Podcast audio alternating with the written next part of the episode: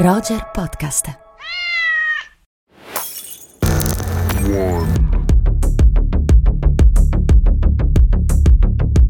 Rieccoci Mario, Evviva! abbiamo passato indenni la notte degli Oscar e abbiamo superato il nostro specialone sul- sulle statuette. Anche con, oggi- qualche, anche con qualche soddisfazione. qualche soddisfazione, vogliamo dire Diciamolo. che Anthony Hopkins l'avevamo Evviva, sì. sostenuto, predetto contro ogni pronostico, abbiamo vinto anche noi. Anche la nonna di Minari. Esatto, anche noi abbiamo ballato come Anthony Hopkins e Salma Hayek nel video diventato virale postato dal grandissimo attore che ha vinto il suo secondo Oscar per The Father. Ma oggi torniamo alla serialità, Sì, andiamo avanti. non alla serietà, ma alla serialità, No, quello mai. quello mai. Allora, parliamo direi di una delle interessanti serie, forse una delle più interessanti serie uscite in questo periodo. Una serie tutta italiana, firmata da uno, scri- uno scrittore di successo come Nicolò Amaniti, che per eh, Sky ha diretto, eh, prodotto da Wildside, un adattamento in formato seriale, appunto, del suo romanzo Anna. Sigla e ne parliamo? Sigla e ne parliamo. Vai. Roger presenta Rubik, storie che ci riguardano. Un podcast di Malvina Giordana e Simone Spoladori.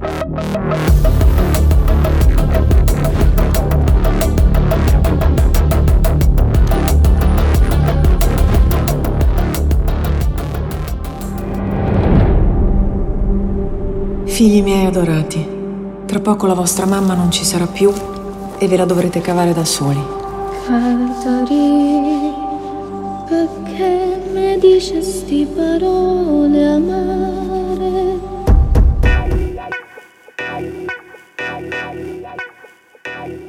Allora, sei puntate per questa serie, un mood eh, distopico e possiamo dire una sorprendente assonanza con quello che abbiamo vissuto eh, in questo incredibile anno e mezzo. Sorprendente perché la storia in realtà ehm, parla di una pandemia ma è stata scritta molto prima di quello che abbiamo vissuto perché il romanzo risale al 2015, però descrive un mondo che appunto è stato eh, colpito e afflitto da una pandemia che ha ucciso tutti gli esseri umani adulti, Malvi. Giusto, questa mh, eh, pandemia è prodotta da questo virus che si chiama la rossa e la storia è quella di Anna, questa ragazzina mh, di 14 a 13-14 anni e di suo fratellino Astor che rimangono insomma come tutti i bambini sull'isola siciliana senza i genitori, senza gli adulti e sono costretti ad attraversare una serie di eh, eventi, situazioni che eh, distopiche, come dicevi tu, che si presentano nell'arco di questa storia. Ecco, possiamo dire che Anna, la protagonista, è interpretata da una straordinaria attrice esordiente, Giulia Dragotto, 14 anni, palermitana, davvero fantastica, e eh, che il mondo prima della pandemia in questa, in questa serie ci viene raccontato attraverso dei flashback che ci riportano indietro, insomma, le ultime settimane prima della catastrofe, nelle quali tra l'altro sentiamo pronunciare delle frasi eh, molto simili, simili a quelle che abbiamo detto anche noi o che abbiamo sentito soprattutto l'anno scorso, no? È una forma di influenza, colpisce solo gli anziani, le città sono i focolai, bisogna evitare Dobbiamo i andare in contatti, campagna. in campagna, eccetera, eccetera. Quindi eh, una situazione molto simile a quella che abbiamo vissuto noi. Già a noi, diciamo, non è andata tanto bene, qui eh, Allora nel- va peggio. allora va decisamente peggio, perché il virus infetta tutti, anche i bambini, solo che la malattia che il virus causa si sviluppa solo dopo l'adolescenza. Quindi i bambini sanno di essere in qualche maniera eh, malati e attendono il momento in cui la rossa si presenterà sul loro corpo. Eh, hai visto che c'è appunto il virus è la rossa, poi gli adolescenti iniziano a eh, coprirsi di bianco no, per nascondere questa Sì, rossa. sì, sì, poi ci sono anche i blu. E quindi pensavo al nostro Rubik mentre lo vedevo. Perché Eh sì, perché ci sono Vero? un po' di colori, un po' di colori, sì. però diciamo che il fatto che loro nascondano eh, il, il rosso sulla faccia con, eh, con, appunto con il bianco è perché in un certo senso cioè, ci rimanda al fatto che loro devono in qualche modo trovare una modalità, una maniera per nascondere, rimandare il più possibile la pubertà. Perché questo, questa malattia giunge proprio quando i bambini entrano nella pubertà e quindi quando eh, il loro corpo si trasforma e diventa un corpo in grado di riprodursi. E questo produce chiaramente un significato simbolico, questa sorta di castrazione che azzera sia la sessualità sia le prospettive e che sembra definire l'adultità come una malattia mortale. Vero, allora dicevamo da subito, no, ricorda, quindi parla di una pandemia e ricorda questo nostro anno, mai stata scritta prima. Allora ti vorrei dire, una delle cose belle di questa serie è che è completamente fuori dal gioco dell'attualità. No? Certo. Nel senso che eh, in qualche maniera ci siamo spesso chiesti, no? Il cinema come eh, elaborerà l'immaginario, no? Che, eh, insomma, di quest'anno, che cosa ci racconterà, quali storie ci proporrà e forse possiamo dire che questa è una è uno di quei prodotti lì, no? Nel senso completamente appunto fuori dal gioco dell'attualità e che però ci racconta qualcosa di simile a quello che è forse il nostro momento contemporaneo, mm, pandemia a parte.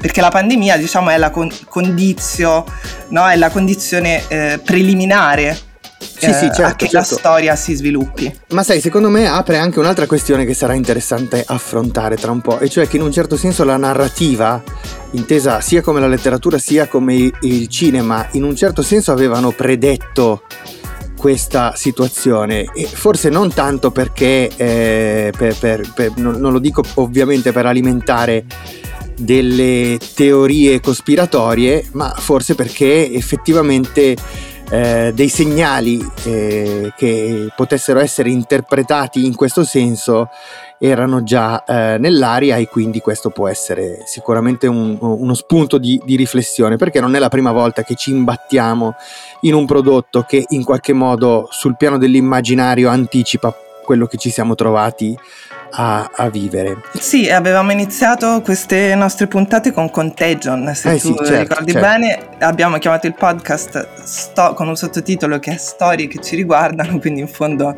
anche a noi ci interessa questo aspetto, però questa serie è, di- è diversa, ecco, c'è qualcosa di diverso, no? Sotto molto- molti aspetti Sì, eh, di questa serie, adesso ne parleremo, però appunto già a partire eh, dal racconto ehm, c'è qualcosa di c'è qualcosa di speciale perché effettivamente questo discorso sull'infanzia, cioè questa infanzia perenne, questa infanzia in cui si dà il ciclo della vita in qualche maniera, no? quindi anche l'età adulta Eh è sì. all'interno dell'infanzia, ehm, è raccontata in maniera veramente mh, particolare ma soprattutto l- libera quella fantasia dell'infanzia in un modo secondo me poi reso, adesso ne parliamo anche su un piano estetico che è forse il punto forte di questa serie, no? Sì, è vero, è vero, questo aspetto è forse il più, il più forte e anche un po', eh, diciamo, quello traumatico, cioè come se, eh, se questa serie operasse sui bambini protagonisti una sorta di slittamento, no? Cioè non Sì, vivono più sì. in preparazione di qualcosa che diventeranno, ma vivono il loro presente come se fossero in un certo senso i nuovi adulti, come hai detto tu correttamente, come se la loro infanzia a questo punto contenesse l'intero ciclo della vita. E per questo motivo uno degli elementi davvero più traumatici, almeno per me, nella visione della serie è, è stata la rappresentazione, è stato incontrare questa rappresentazione dei bambini che hanno anche tutti gli elementi negativi degli adulti, cioè sono cattivi, sono violenti, uccidano, uccidono, lottano per sopravvivere e c'è davvero una demistificazione dell'innocenza davvero potente che ci mette davanti mh, a questa sorta di, di baratro della ferocia innata che, che, eh, è insita nel- nell'uomo sin dai primi anni di vita, dietro eh, a, questi, a questi piccoli eh, esseri che eh, in realtà sono eh, a tutti gli effetti, come dicevamo Persone. prima, persone e come tali sfaccettate con dei lati e con dei lati anche, eh, anche oscuri. Sì, mh, questa è la parte, la, è la cosa bella del film. Allora, intanto diciamo che è una serie, mh, insomma, piuttosto può essere anche difficile da vedere, no? piuttosto pesante, ci sono dei momenti duri, ecco. Sì, sì. E, mm, eh, diciamolo a scanso di equivoci, ma merita di essere vista. Ehm, e anche appunto l'uso metaforico dei bambini è diverso. E questa cosa è bella perché io per esempio, e Simon lo sa benissimo, eh, ero partita molto prevenuta guardando questa serie perché trovo spesso detestabile quest'uso metaforico dei bambini per cui no, la purezza eccetera eccetera. E in questo caso invece tu inizi con tutte queste aspettative e poi invece entri dentro il, no, subito, il tuo mondo, esattamente il tuo mondo, solo che fatto da, da piccoli umani. Ecco, c'è anche un aspetto uh, forse un po' più facile, però secondo me altrettanto efficace. Eh, ed è che insomma questa serie porta avanti anche tra i tanti temi un, um, una provocazione sull'assenza in presenza degli adulti, nel senso che in fondo nei flashback in cui ci vengono raccontate le settimane del mondo prima della catastrofe, possiamo notare come pur fisicamente presenti gli adulti siano di fatto comunque evanescenti e sì. profondamente distratti rispetto alle dinamiche di adolescenti e bambini. Quindi è come se anche, anche il mondo pre-pandemico ci venisse mostrato in un certo senso come un mondo senza adulti. Sì, perché la, il punto di vista da cui si guarda è sempre quello dei bambini, quindi anche attraverso i flashback noi comunque eh, impariamo piano piano che il punto di vista che stiamo assumendo è quello dei bambini, quindi guardando dal basso verso l'alto alcune cose ci accorgiamo di una, delle asimmetrie, come dire, no? Prendiamo coscienza delle asimmetrie, eh, delle scorrettezze, delle ingiustizie, dei vuoti, esattamente. Quindi eh, sì, è come dici tu. Malvi, senti, allora ascoltiamo un'altra piccola clip da Anna e poi direi di tornare per trattare le questioni eh, estetiche, cioè l'immaginario all'interno del quale viene calata questa vicenda che abbiamo descritto. Benissimo. Non ti scordare i racconti del fuori. Il fuori è tutto nero. Sono tutti morti. Non ti scordare.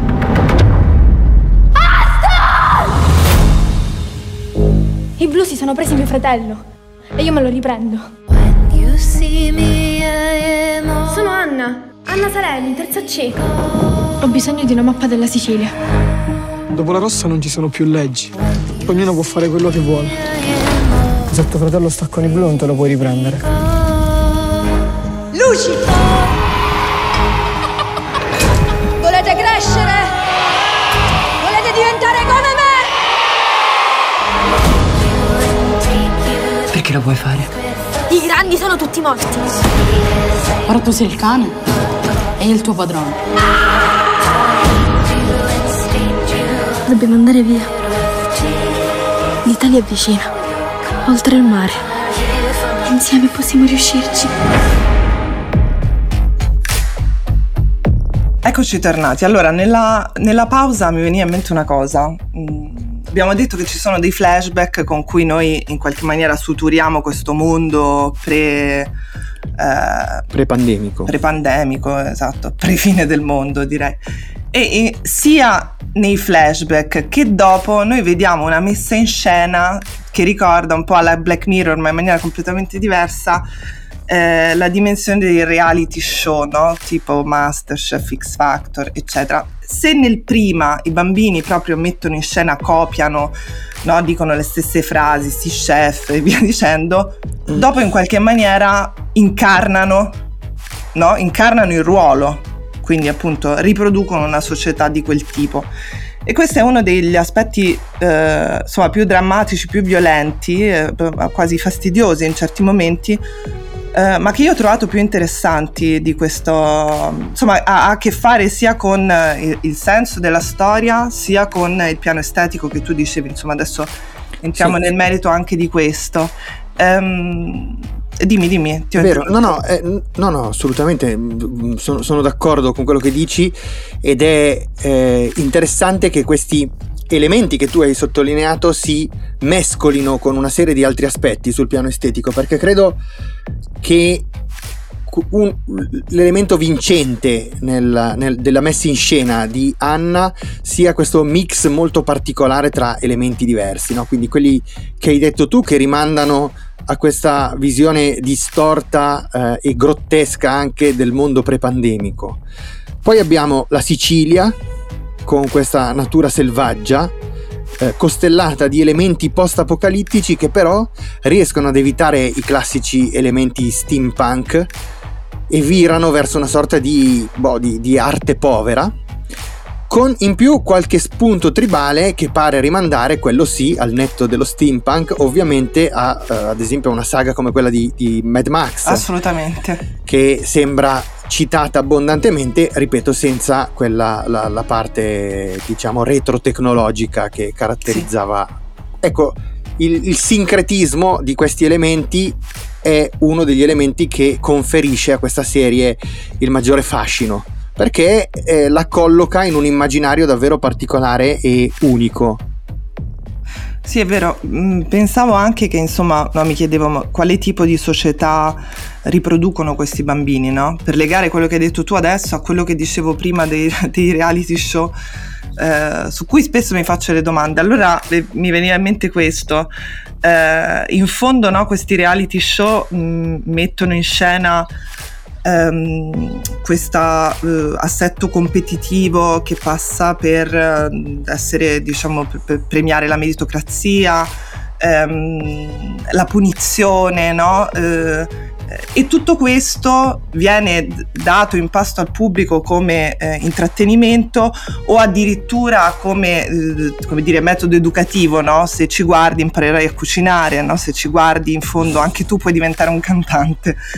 Ora, in qualche maniera questa cosa è tradotta eh, sul piano estetico dalle cose che dici tu e poi eh, in questo mondo, questo futuro disto- distopico, è tradotta proprio in una società che incarna società di bambini naturalmente, anzi più società su questa isola, no? perché sono sì, tribù, sì, sono gruppi, che però incarnano in maniera diversa questa dimensione. Quindi lo scontro si dà su questi livelli.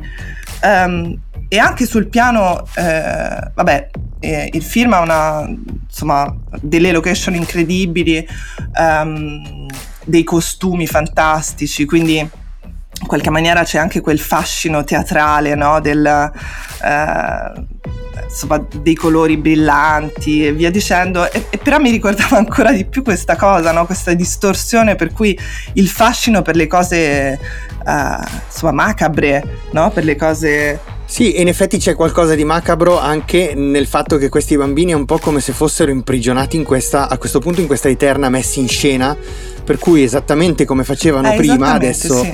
continuano a eh, interpretare ciò che non sono fino ad assumere, cioè interpretare gli adulti, quindi questo è quello che non sono, fino ad assumerne anche proprio tutti gli elementi eh, più eh, oscuri e terrificanti e in questo senso ha un ruolo particolare, eh, allora possiamo dire, è questa sorta di manuale di istruzioni che eh, la, la, la, mamma di, di Anna, eh, ormai mh, certa di morire, non sveliamo niente di che perché questo insomma è già un elemento molto chiaro nei primi minuti della prima puntata, le lascia, le lascia questo libro che una sorta di prontuario, di manuale, di cose pratiche della vita che in un certo senso le serve per dare senso, scusate il gioco di parole, a quella messa in scena nella quale lei è imprigionata, cioè quell'elemento che le permette di riempire eh, di senso una serie di elementi che altrimenti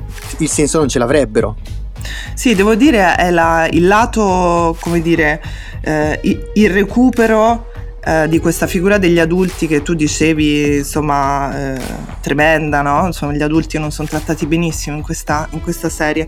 E la madre, che è una di questi adulti, viene recuperata, viene recuperato il suo senso p- positivo proprio in, questa, in, questo libro che è la trasmissione del sapere, no? Del sì. sapere femminile, ma anche del sapere in generale, della vita. Quindi in qualche maniera su questo libro lei lascia tutto quello che... Eh, lascia un patrimonio che ad Anna serve fino al punto di poterlo abbandonare. Esatto, che, che, anche questo è un aspetto ovviamente simbolicamente molto forte, soprattutto calato nel contesto di questo mondo eh, nel quale i bambini sono costretti a fare a meno degli adulti. E in quel libro e in quella trasmissione del sapere, quindi nel recupero del passato, in un certo senso sembra dirci questo aspetto della serie, nel recupero del passato c'è la ricetta, c'è la strada per arrivare a fare a meno del passato. Per fare a meno del passato è necessario servirsene in qualche modo.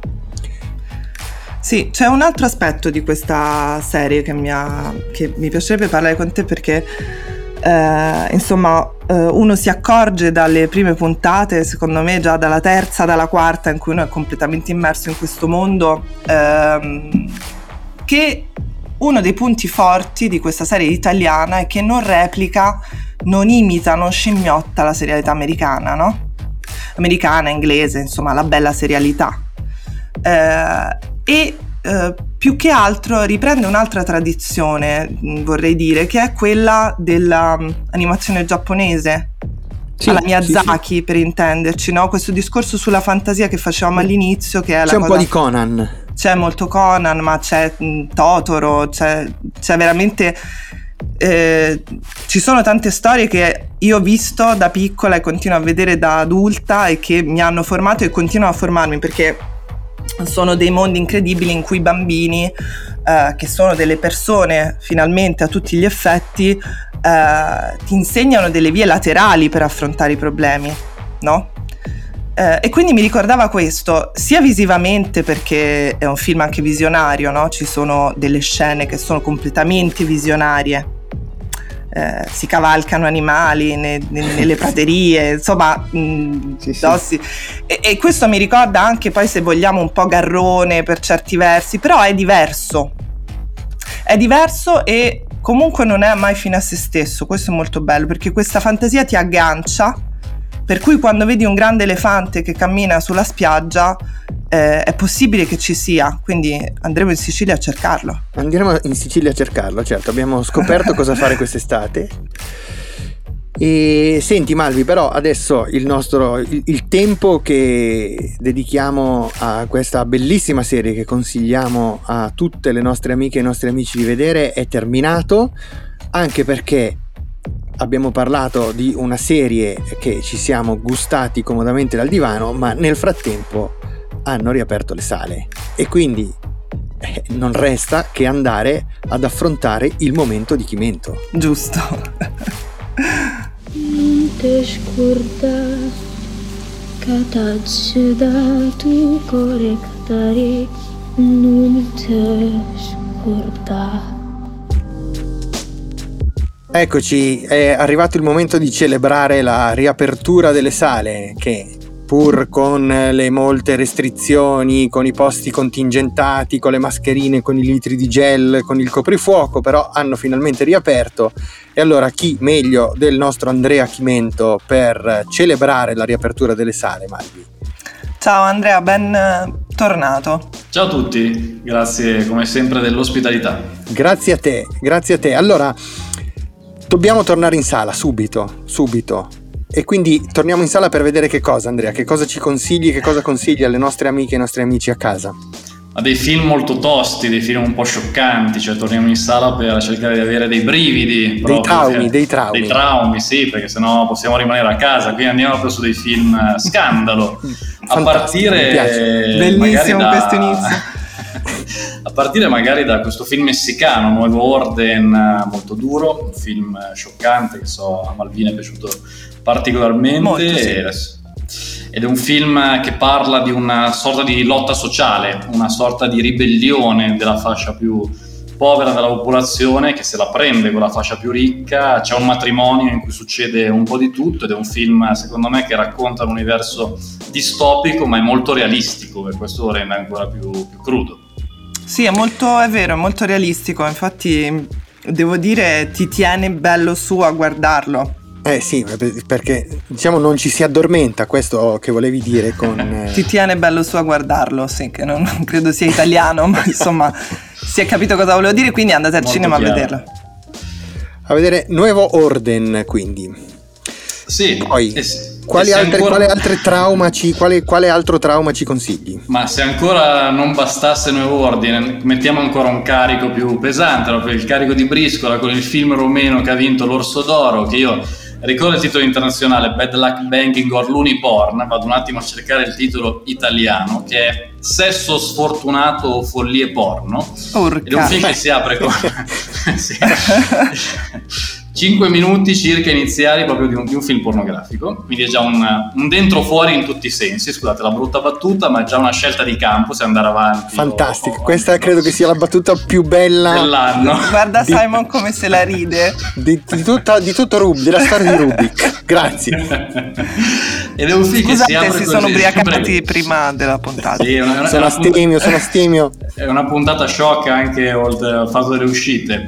No, si apre così e tutto quanto il film è una sorta di riflessione sulla, su un'insegnante che è stata mandata in rete con questo filmato porno e ci sono sostanzialmente i genitori dei suoi alunni che vogliono la sua testa e tutto il film è una riflessione molto esagerata ma anche nel senso più bello del termine, un film assolutamente folle ed abbordante, una riflessione su ciò che riteniamo ancora osceno ai giorni nostri, un film quasi sperimentale. Io non l'ho, n- non l'ho visto, devo dire, questo film, ma sembra come dire, una cosa molto attuale, no? Decisamente, decisamente, è una bella riflessione, tra l'altro un film che racconta la Romania, potrebbe essere questi posti in Europa o anche al di là dell'Europa, dopo il primo lockdown, quindi vediamo una città con tutti con le mascherine ed è comunque un qualcosa che vederlo sul grande schermo, seppur sia le cose che vediamo fuori dalle nostre finestre, secondo me è già di per sé uno shock.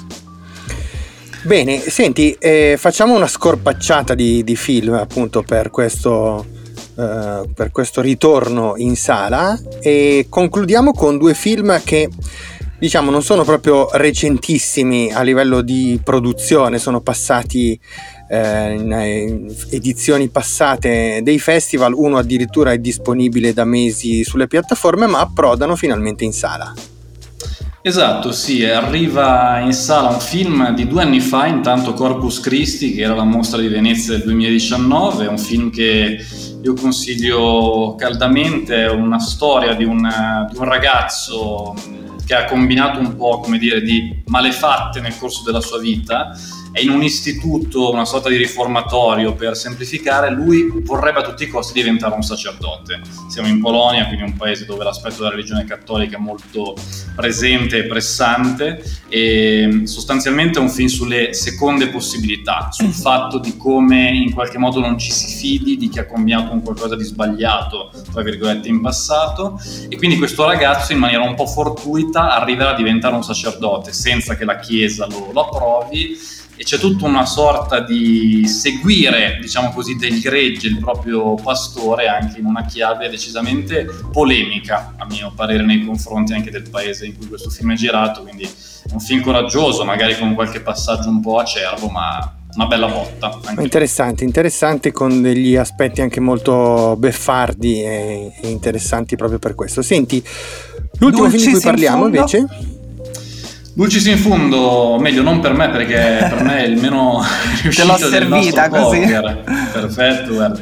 Pieces of a Woman, che è un film che ha fatto molto discutere, a Venezia abbiamo discusso anche noi che abbiamo pareri un po', un po diversi, un film che parla della maternità, diciamo così in senso abbastanza ampio, c'è una scena, un famoso piano sequenza molto lungo in cui c'è questo momento del parto ed è un film che ragiona sul, sul, tema del perdono, a mio parere sul tema del senso di colpa, soltanto che lo fa con delle metafore, dei simbolismi che io trovo davvero molto elementari, eh, ponti da ricostruire, alberi che rinascono, cioè degli elementi simbolici mi sono sembrati un pochino semplici, un po' troppo didascalici per un film d'autore come questo.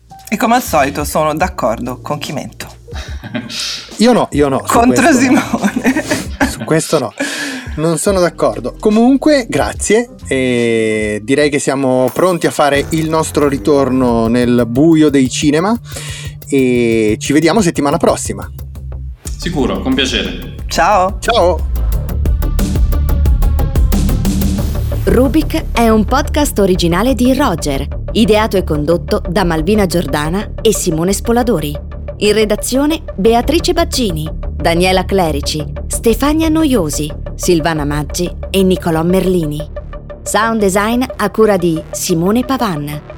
Prodotto da Marco Zanussi per Skills Management Group. Tutti i diritti riservati a Skills Management Group.